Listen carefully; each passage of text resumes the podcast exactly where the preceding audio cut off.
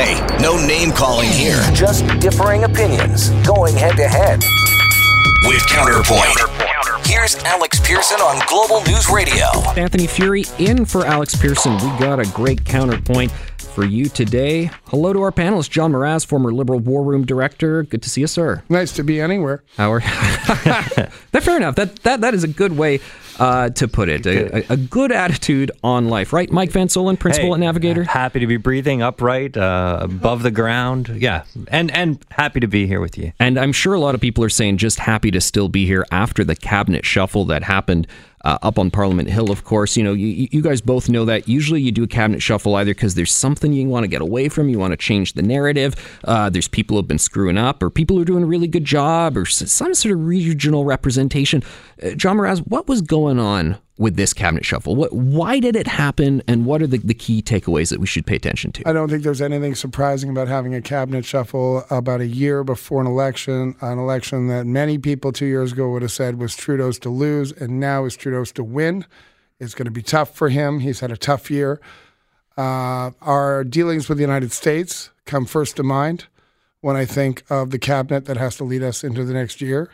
Uh, it's interesting to me that this cabinet shuffle doesn't address that at all. I think Chrystia mm. Freeland has been actually the star of Trudeau's cabinet and remains the star of Trudeau's cabinet, but I think she also could have been reinforced by some good advice and some of the uh, people who uh, actually understand international trade and U.S. Canada relations. So, what does it look like to me? It looks like people who have been weak for Trudeau have been pushed down or away, and people who have not been given a chance to excel at what they are good at will have an opportunity to hit the three things that matter, which is U.S. Canadian trade, U.S. Canadian border security, and Canadian international trade. Uh, those those would be the three things I'd right. worry about if I was Trudeau right now. Uh, of course, he didn't address, and he still hasn't addressed in any real way what happened with uh, what I called grope a dope a couple weeks ago. Uh, but it's still a gender balanced cabinet. I don't think there are any surprises, and I don't think there's a lot to talk about, except for the fact that most people to this moment still don't know the names of 90% of his cabinet because this is a Trudeau government about Trudeau, led by Trudeau.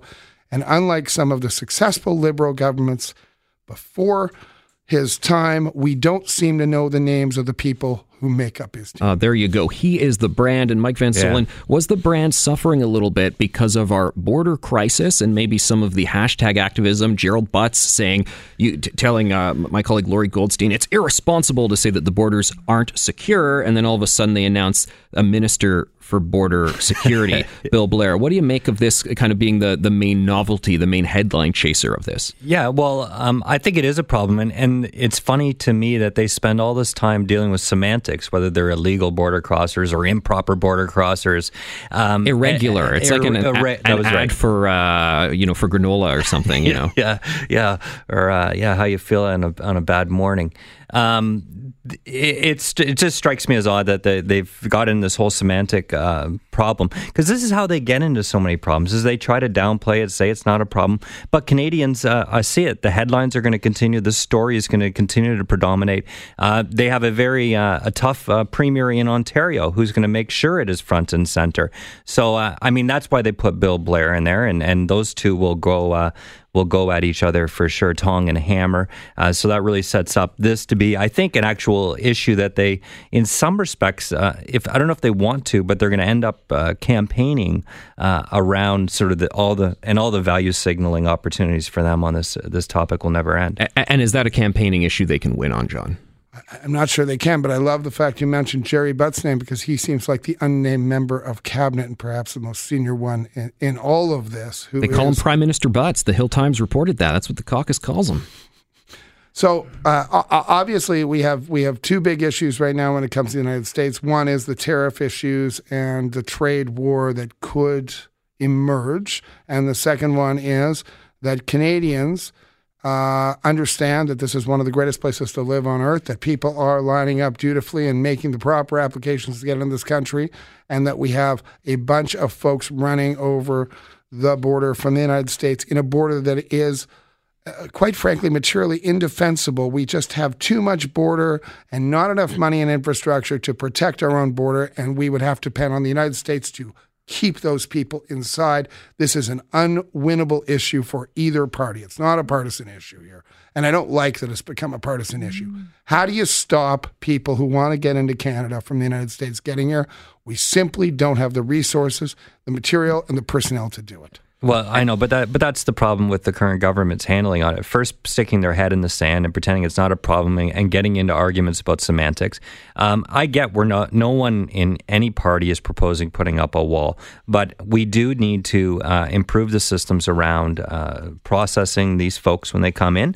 Uh, we need to do that quickly because Canadians will grow really tired of this. Torontonians will grow really tired of it when our shelters are are rammed full this winter, which is you know which everybody can see is going to happen.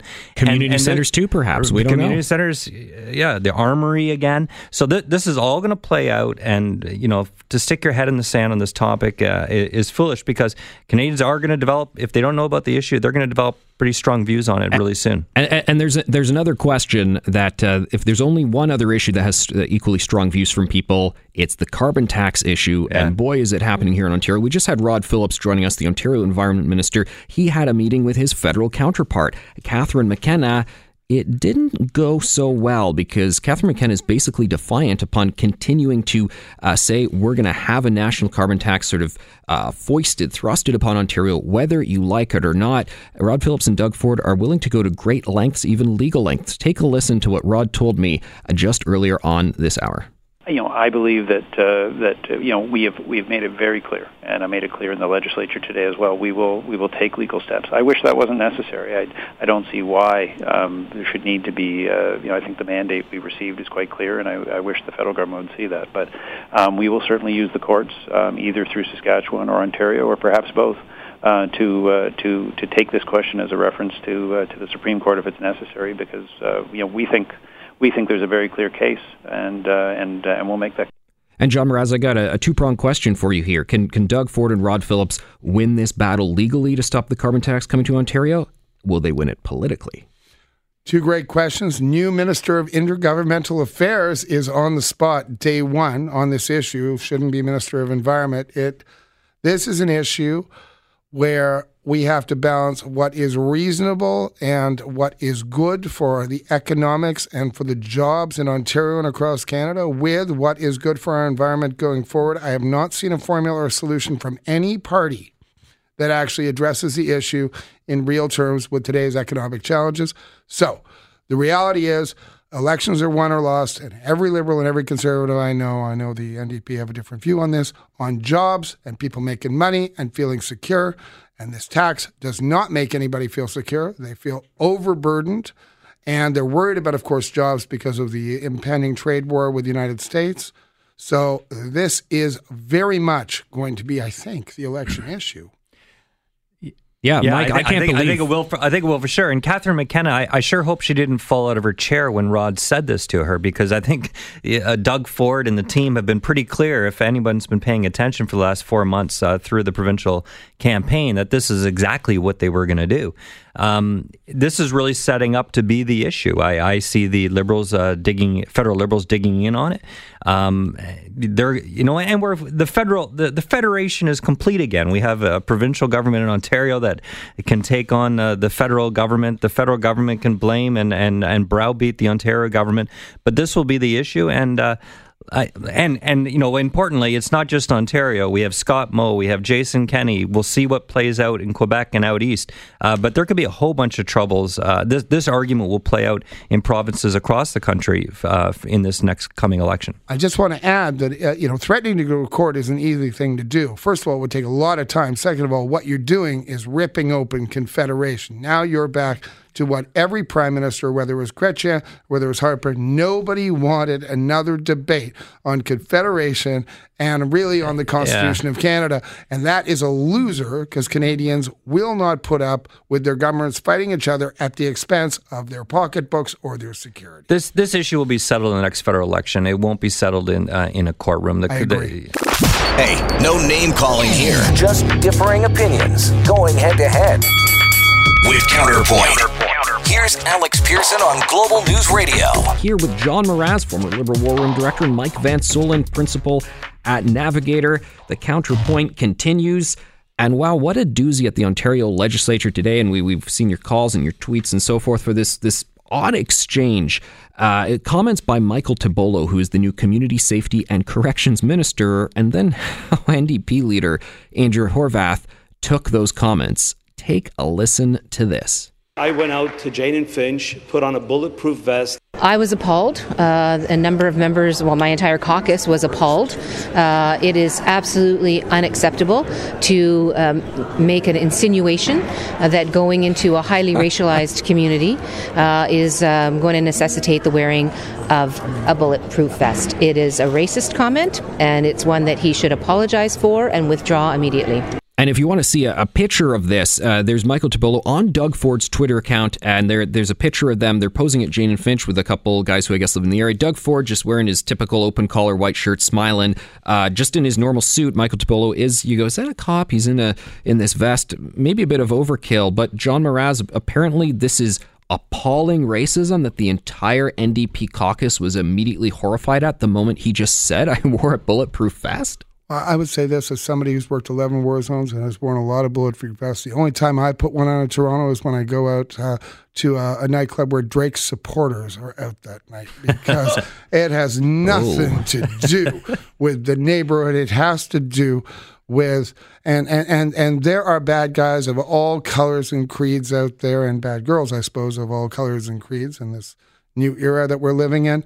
Um, does it seem uh, are the optics terrible here? They're they're terrible. So, sorry, the optics of and, and Mike Van Soelen, I want to get yeah, you in on this. The optics of what Michael Tibollo did, or the optics of what Andrea Horwath said? Because I, I, get what John's saying about the war Both. zone thing, but no, no, I I mean. Uh, Andrea Horwath has just sort of knee jerk need to be appalled at something, and Michael Tibollo served this up, and she decided this is the thing I'm going to be appalled at. To call this racism is crazy. Uh, how about uh, commending a new minister for taking a time early in his job to drive up to some different neighborhoods to work with the police to see what's really going on? Uh, uh you know, I understand the police asked him to wear it. You know, he he hasn't been in war zones like you, John. I, I don't know a lot of his background, but I don't think he's had that sort of experience. And he took their guidance he did it. He spent over five hours driving around, talking with police officers, talking with community members. Um, look, this is what we want. We want ministers with a, a, role like this to get their hands dirty, get up there, find out what's going on. Uh, to to to jump off and call it racist right away, uh, you know, the, the, I don't know. That's that's beneath the dignity of that. Uh, of and John, does this set a bad tone for these four years that Andrea Horwath's instantly kind of you know shot to the moon the first available opportunity? Well, look, first of all, it was the police. Clearly, you hit the nail on the head. Who asked him to wear the vest? I don't think. During, Why didn't they ask Doug Ford? He's he was. Well, that's too. an interesting question. Lots of politicians, including our mayor, uh, whom I support, go right. up there. Don't wear a vest. I think I, the minute you it. put a vest on, and this is what I'm talking about, bad optics. I think the member of provincial parliament in question had the opportunity to say, "No, I'm fine. Right. I don't need to do that." The cops asked him to do it. He decided to do it. Then he decided to triumphalize it. I don't think it was very clever. He's a little tone deaf to what's going on, and there is some racial tension in this town right now. Don't think it was very smart. Andrea Horwath's histrionics about racial inequity, etc., are just as right. tone deaf, right? Clearly, he didn't bring his own vest. She is looking to score points, and what she's doing is actually creating a greater chasm in the racial right. debate right. than where uh, today started. So he's a little guilty of naivety. She's a little guilty of opportunism. Everybody needs to take it down. This is one of the best cities for racial integration in the world. By the UN standard, it's the best. So let's get the bad guys off the street. Let's be a little colorblind about that. Let's make sure.